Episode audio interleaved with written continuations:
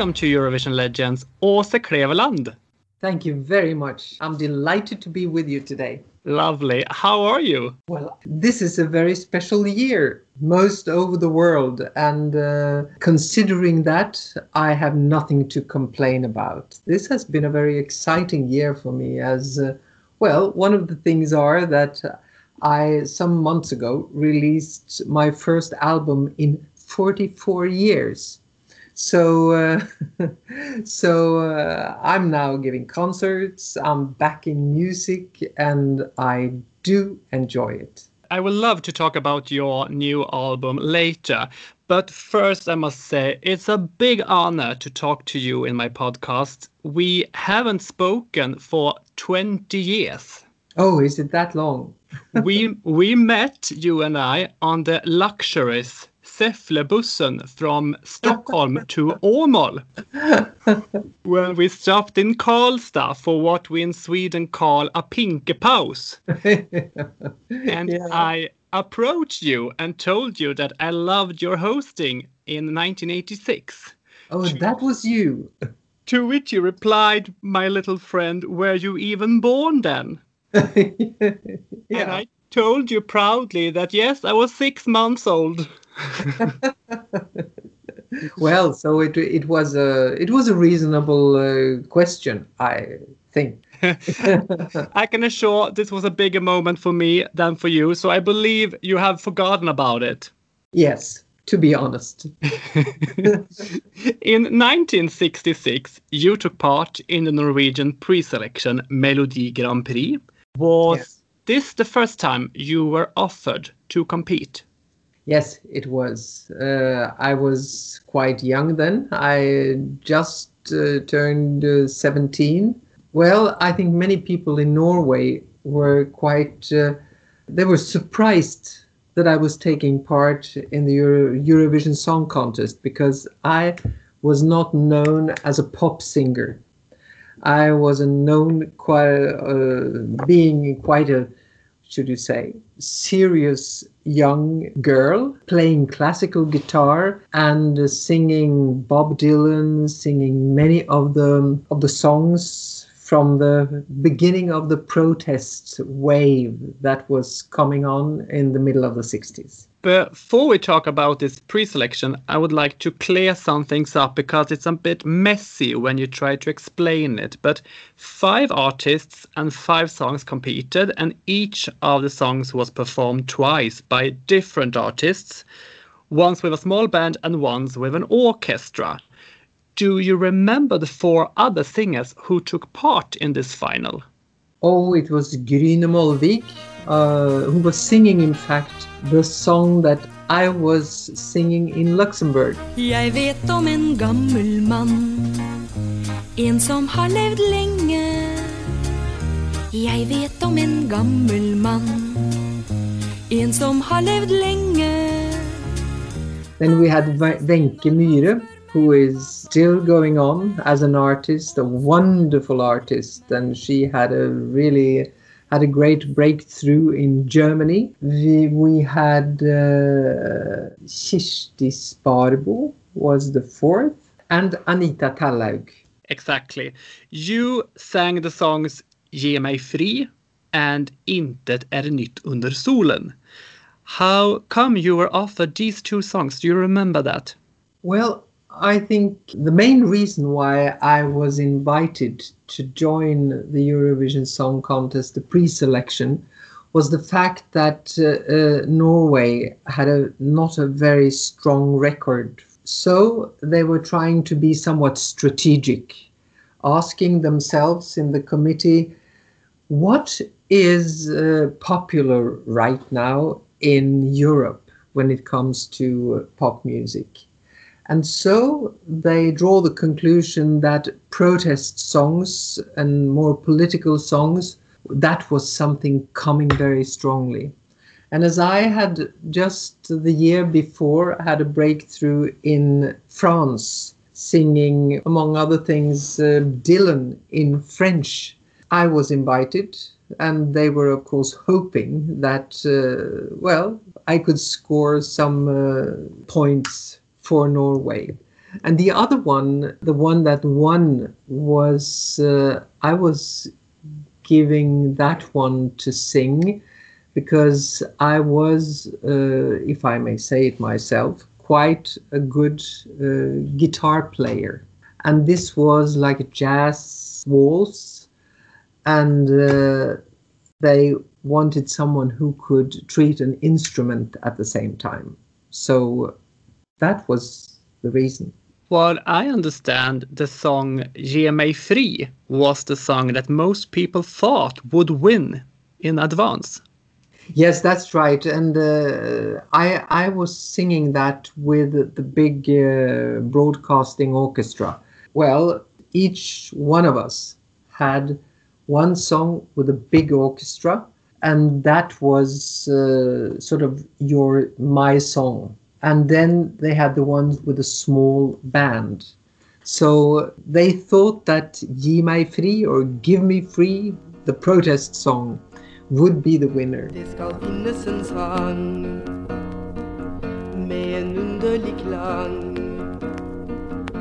skal finnes en sang som ble sunget en gang. Denne sangen vil si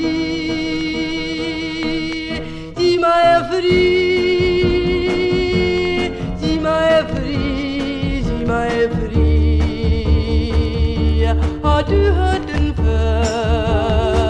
But it didn't turn out that way. Jeg vet om en gammel mann, en som har levd lenge. Jeg vet om en gammel mann, en som har levd lenge.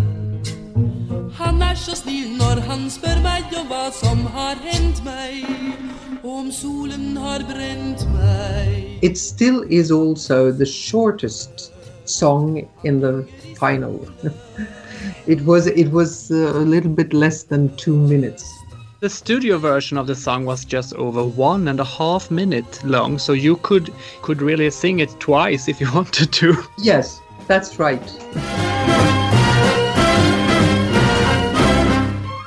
As I understand it, you sang the second verse twice to make it longer. Yes, it we did that, and it was also you know a very. I mean, most songs uh, in the Eurovision Song Contests are about love, young people falling in love or uh, falling out of love and whatever. But this one was so different, and uh, it was quite a sad story with an old man sitting there thinking about the life he had and the life that was now soon be over. And at his feet, there was a young girl sitting there looking quite sadly on this uh, old man, and um, not much fun there. the song has a very special trait in that it has five four-time signature. Well, it sounds like da da da da da da da da da da da da. Jeg vet om en gammel mann pa pa da pa pa. There was a coincidence about exactly this because this year there were two songs in the, the same beat. They were from Norway and from Sweden, and in the end we were number two and three. So maybe we should try this beat once more because it worked at least then.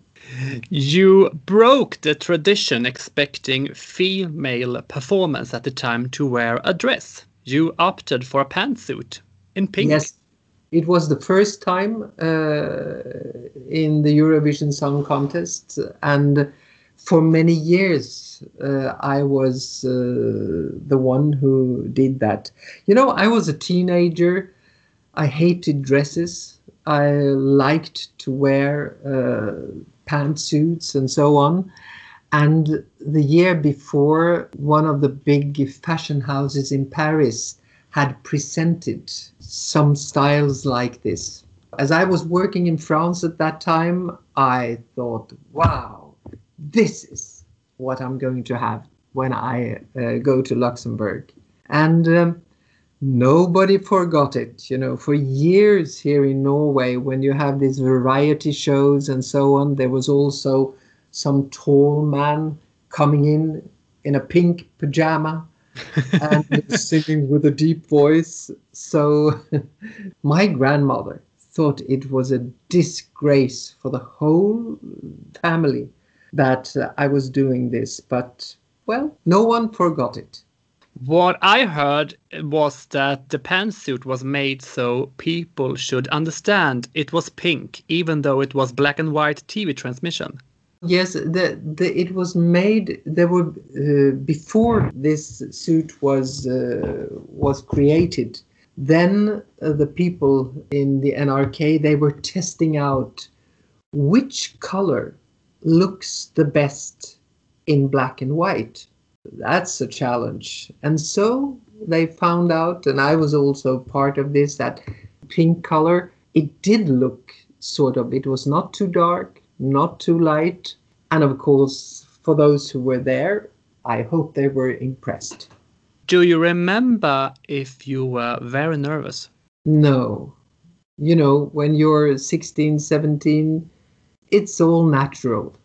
I mean, it's uh, in that way one of the best times during the life to do things like that because at least I didn't have any nerves. I just, it was great. In in a way, I took it for granted. you ended up in a third place, which remained the best result for Norway until Bobbysocks won the entire contest in 1985.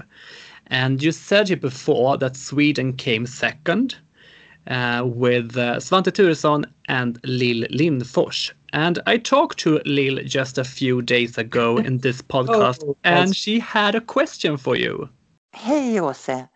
I have a question for you. What is your favorite instrument? What is the the sound of that instrument that touches your heart? Oh, that was uh, well, in a way, it's very easy for me to uh, uh, answer it because having been trained in classical guitar since I was nine years old and uh, had my debut as a classical guitarist, of course, the guitar is very close to my heart. But as the years have passed by and when rock and roll came on the stage, I haven't played electric guitar. But I think the guitar is so special because if you just have the right musicians, you can make it sound almost in all different ways. The guitar is my favorite instrument. Lill Lindfors later became the host of Eurovision in 1985, and as we all know, she lost her skirt that year and got a new Eurovision rule named after her. And Norway won in Sweden with Bobbysocks, and you were asked to host the event with your dress on. yes, but so many people here in Norway were very, as I had been uh, been dressed earlier in uh, pink pants and uh, whatever. They were in a way expecting that I might do a little trick uh, again but I didn't. I had two beautiful dresses and I loved it. But I mean, Lill is the one who really can do things like that. She's fabulous and she's uh, still going strong. Do you remember how you got the question to host the event? Yes, when Norway won in Sweden in 85, this was the first time. I mean, the Norwegians have been waiting for so long to win. And every year, no, not this time either. So it was a kind of hysteria here when Bobbysocks won. And uh, there were all kinds of uh, competitions where people were trying to guess who was going to host, how was uh, she or he going to be dressed, and so on. In uh, the fall of 85, I was hosting Norway's Oscar uh, half a year before. I was singing and presenting and changing dresses, and everything went very smooth. until Roger Moore should be presented. And I mean, he was at the top then. And uh, I was so happy to get this possibility. And then suddenly everything got stuck. Well, the rest of the show went well. And of course, I was very angry with myself afterwards. Why did you do this? I mean, this is unbelievable. Anyhow, afterwards, there were going to be a banquet. And when I came down to the banquet, the head of the music department in the Norwegian Broadcasting came to me and said, Well, we have been watching you tonight because we have to decide today who is going to host the big European event.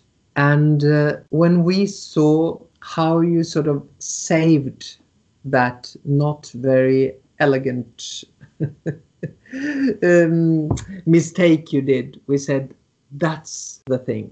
You are going to do this if you want to do it. So it was a it was a big surprise, but of course it was great. And from then on, it was a circus. and the expectations were so big, not only for me, but you know, Norway has developed very much since 86, and we still lacked some uh, self esteem. So it meant so much for us that this was going to be a success. What was important for you and the production team to show of Norway?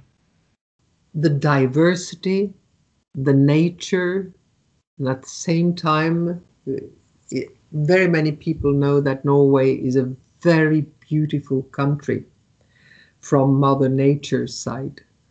But uh, the fact that Norway now was in the first part of uh, being an oil country, it was also very important to show Norway as a, as a modern country, as a country with a very highly developed technology. And this mixture was important.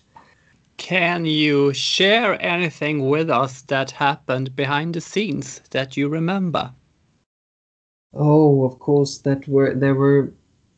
it was a lot of things taking place, and um, for my part, I was at that time I was president of the Norwegian Musicians Union, so uh, I had some years when I first and foremost work with negotiations and uh, trying to improve the situation for performers and musicians. And so almost every year I was holding a speech on 1st of May. I mean, that's Labor Day, and that's the day when we, uh, being part uh, of the union work, we're usually out talking about the rights for the musicians and for the performers. And so I was asked to uh, come to Bergen to hold the first of May speech two days before the big Eurovision show. And uh, what happened was that the mayor of Bergen, who was a conservative uh, politician, he thought this was outrageous that I should come there before this uh, musical event and talk about politics. Was quite a lot of fuss about that, but uh, it all went well. And then, of course, there was also, uh, what should you say, a small scandal on the day of the final because uh, our crown princess at that time should make uh, her entrance. Then there was a person who was um, very confused woman who came and threw something in the hair of the crown princess. And the crown, our crown princess then and our queen today is a very, very popular person and uh, there was people who were very upset about this but it was all taken care of in a well discreet way Yeah, and thank God it was only water with sugar. Yes, of course. Of course. Did they tell you about this attack or did they spare you the information before you went on live? Uh, I, when I try to remember that now, I think they told me just before, but I'm quite uncertain. Do you remember if you had any favorites among the songs? No, I didn't really have because I think as as uh, many, what should I say, colleagues who have been doing a presentation of one of these big galas, you are so concentrated on what you are going to do that um, it's uh, you had some things you just have to say this other people are taking care of this. I do my job. So really the no There were a lot of discussions about Sandra Kim's young age, and it later turned out that they had indeed lied about it. Mm. Did you yourself doubt her age? no i just uh, she was uh, she could have been three years older she could have been many things and you have all these committees you have all people who are taking care of the rules for the show and everything so it was not none of my business and i didn't really think uh, much about it. But of course it was evident that this was a very young uh, artist and the song she sung was uh, evidently written for a very young girl. But i, didn't really uh, doubt it no Everyone who has seen this show from 1986 remember clearly how you in the beginning of the show sang your own version of Te Deum. Soon we will know who will be the best in the Eurovision Song Contest. How did this idea come about? Do you remember this? I think it was three days before the show, and I was talking uh, with Egil Monn-Iversen, who was conducting the band, who was a very important person in music here in Norway. And I said, it, it feels in a way that um, I would like to have something to do that is a little special when I come in. And then he, who was a very powerful man as well, he said, Well, you know, there it would be perfect if you, who are the president for all the musicians and performers, that you did something artistic in this. In 1990, the Prime Minister in Norway asked you to be the Minister of Culture in her government. What was your reaction when you got this offer? I said yes, without hesitating. And but the, it's uh, it's interesting in a way because uh, this was not the first time that uh, I had been seen as um, a possible minister of culture. In fact, these days in Bergen, when we were when we were preparing for the big show, at that time a new government should be appointed. And at that time, I was very much mentioned as a possible minister. I must say, though, that uh, I was very happy that I had some more years to go before I took on that role. And the fact that the government that I was a part of in 90, they were, uh, it, it lasted six years then, while this uh, former government just had a year to go. So You were Norway's Minister of Culture between 1990 and 96, and one of the highlights during your time as minister must have been the Olympic Games in Lillehammer in 1994. I remember this very well, even though I was only eight years old and not at all interested in sports. but it was a great success for Norway, partly because you took so many medals, but above all because you put Norway on the world map. Yes, that's right. The whole nation was so proud. But uh, for me, it was a great possibility to be. I was, uh, should you say, Olympic minister in charge uh, and also uh, responsible for sports. So I followed this process all through for uh, more than four years. And uh, it was a little bit like Bergen, you know, everybody wanted so much that we should be successful. But at the same time, here in Norway, we have a tendency sometimes to be very pessimistic. You know, there is always someone saying, well, you know, it's not going to be any snow this year, and the Swedes will come and take all the contracts, and and it cost so much money. And you know, it was I didn't dare open the newspaper some days because then there was some new catastrophe. Samaranch was not doing his job, and and then it really was a success. We this, but the snow came six days before the Olympic Games. Uh, there were we, at the same time we felt that we had such good luck with us, and as you say, it was also the response from the whole world was heartwarming, really. Still, people coming here as tourists or in for other ways, they remember the opening of the Olympic Games in Lillehammer. As a former Minister of Culture and as a former participant and host for the Eurovision Song Contest, do you consider the competition as a major culture event for Europe? Oh, yes, very much so, because I mean, culture is not only singing and dancing, culture is a way of living. It's uh, the way we. Uh, we have developed our country, it's the way how we live, and so on. I have been for many years very uh, much interested in architecture and in city planning.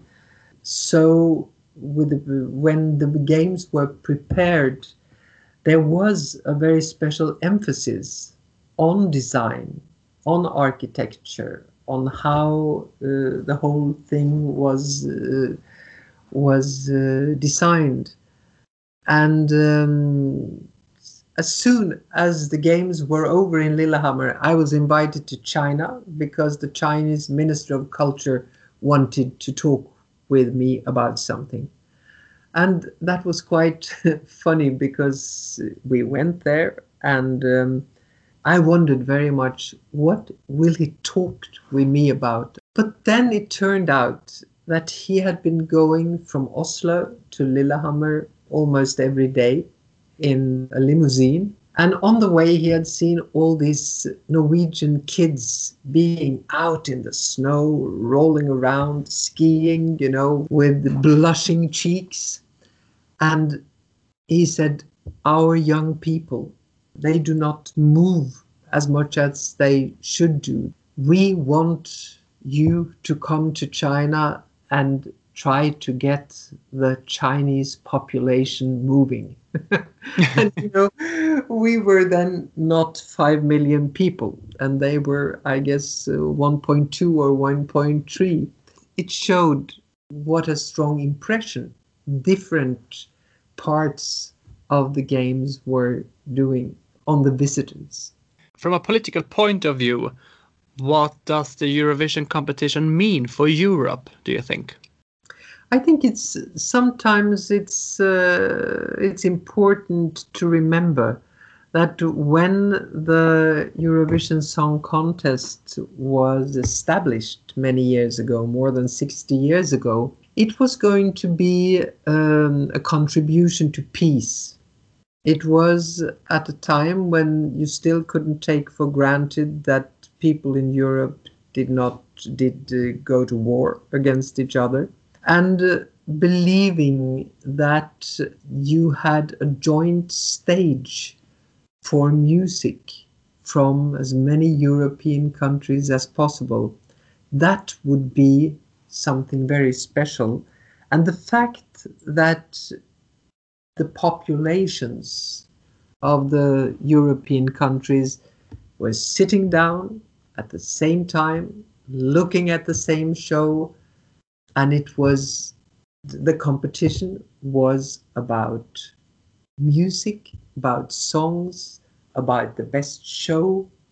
Today, it might, I mean, I won't, I don't think that the Eurovision Song Contest is uh, maybe the the most important reason for Europe being mostly uh, a peaceful place on earth.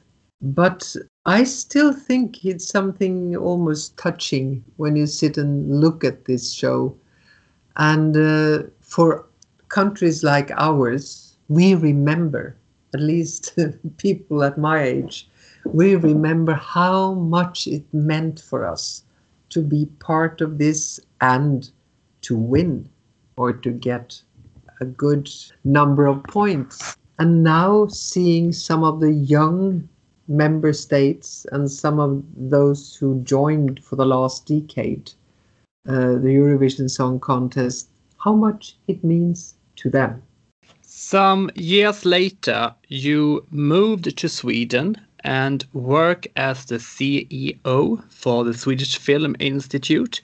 And recently, the American actor and producer Will Ferrell made a comedy about the Eurovision called Eurovision Song Contest The Story of Fire Saga. And I wonder, have you seen this movie? I hate to say it, but I haven't seen it. Uh, I would very much like to do that, but I haven't. Besides Norway, three times as winners, and a few other good positions, you are the nation that came last most times. Yes. How come, do you think? If you ask Norwegians about that, we will say, We have no clue. Of course, we shouldn't be last. But uh, I don't really know. Who is your favorite of Norway's entries, besides your own song?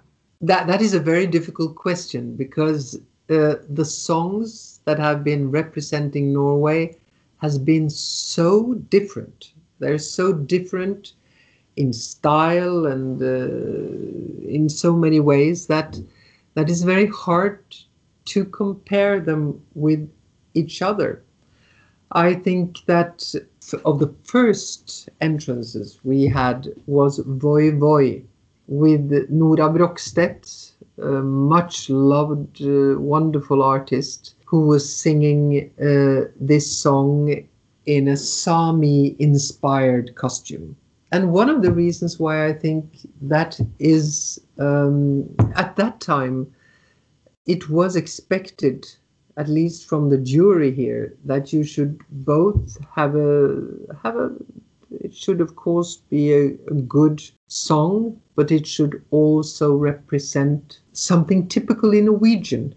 And the fact that one that early was bringing in a touch of Sami culture, that was in fact very interesting. Skjebnen vår ville at jeg skulle bli din.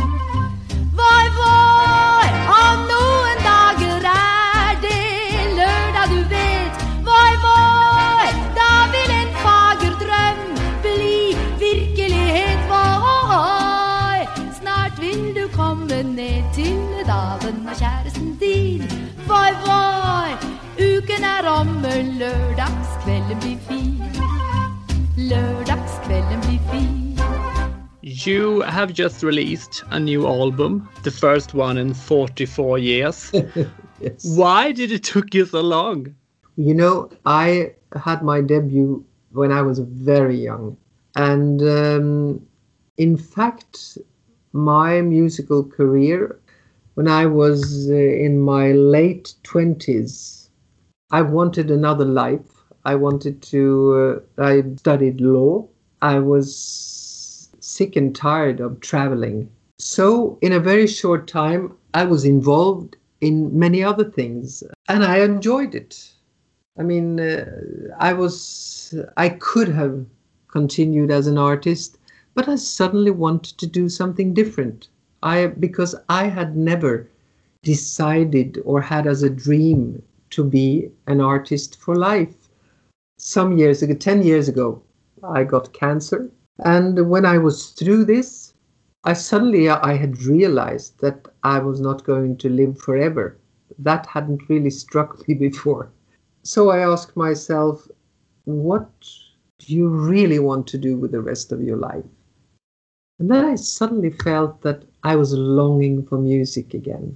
So I rented the, a tower outside Oslo on the old airport.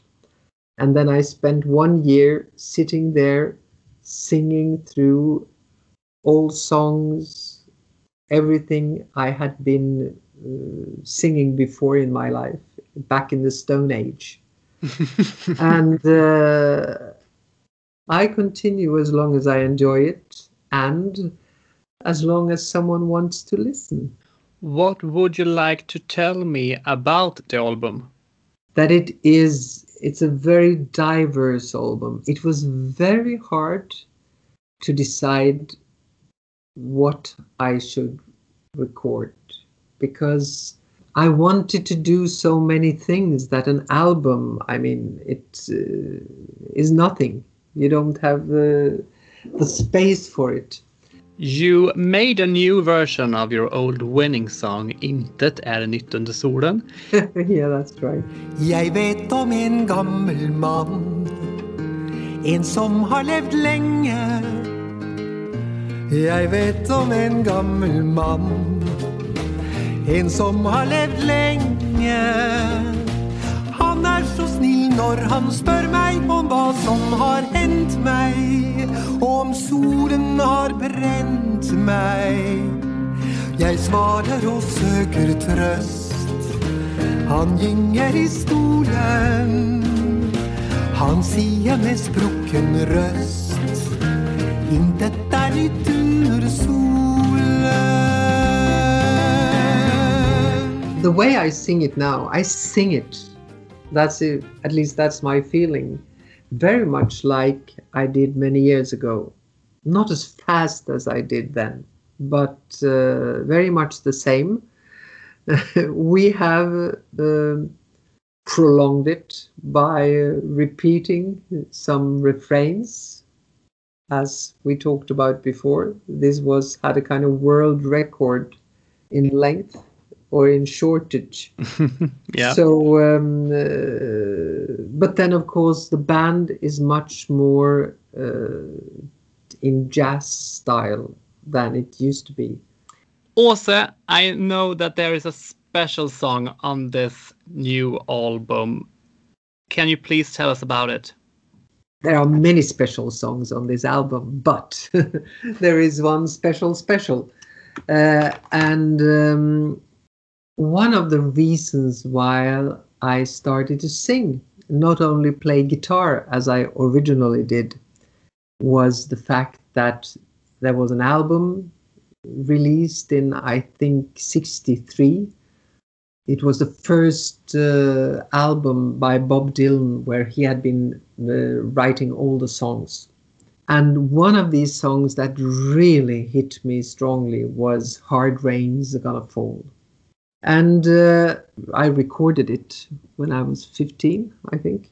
Before I was going to studio, I met a very young poet. He was 18. And I asked him to translate it into Norwegian. And he did so.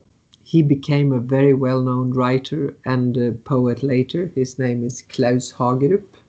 It was a wonderful translation.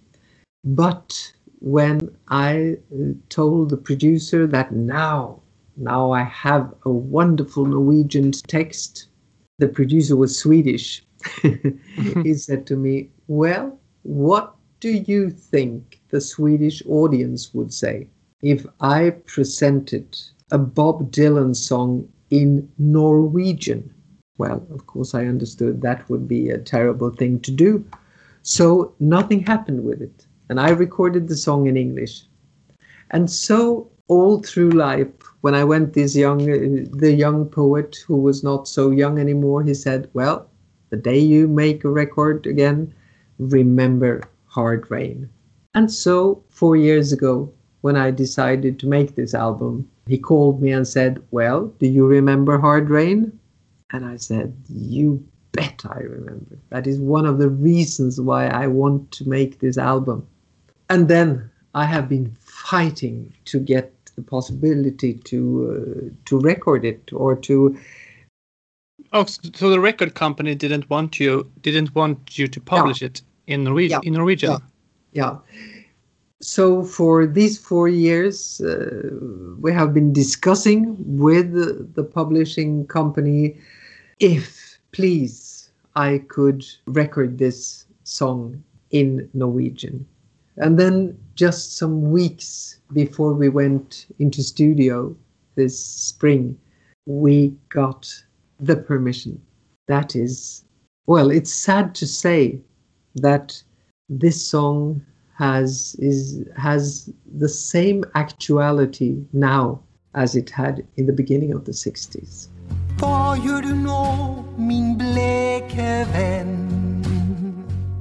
Din elskede kjenner deg ikke igjen. Jeg flykter mot skogen før natten kan nå meg. Jeg flykter langt bort til jeg finner ditt ansikt. Jeg blir til en ulv, og jeg juler mot månen. Jeg blir til en ravn, og jeg skriker i stormen. Jeg går til det mørkeste fengsel på jorden. Der bødderen alltid skjuler sitt ansikt. Å der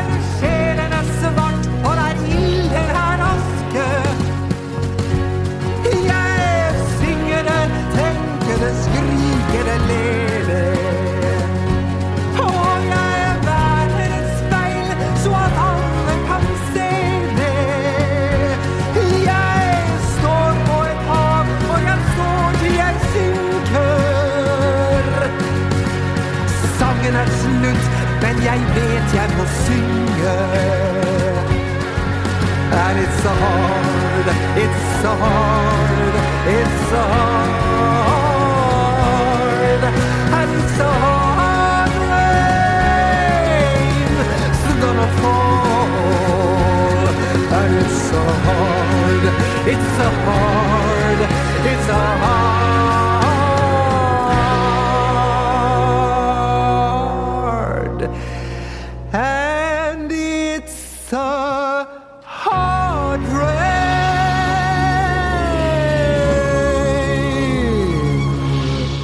Thank you so much for this talk, Åse. I'm happy that we finally got to have a chat slightly longer than our pink pause in Karlstad. yes.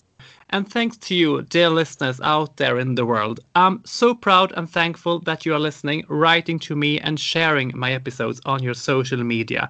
You can contact me with suggestions, questions, opinions, or whatever you feel like by emailing me at emil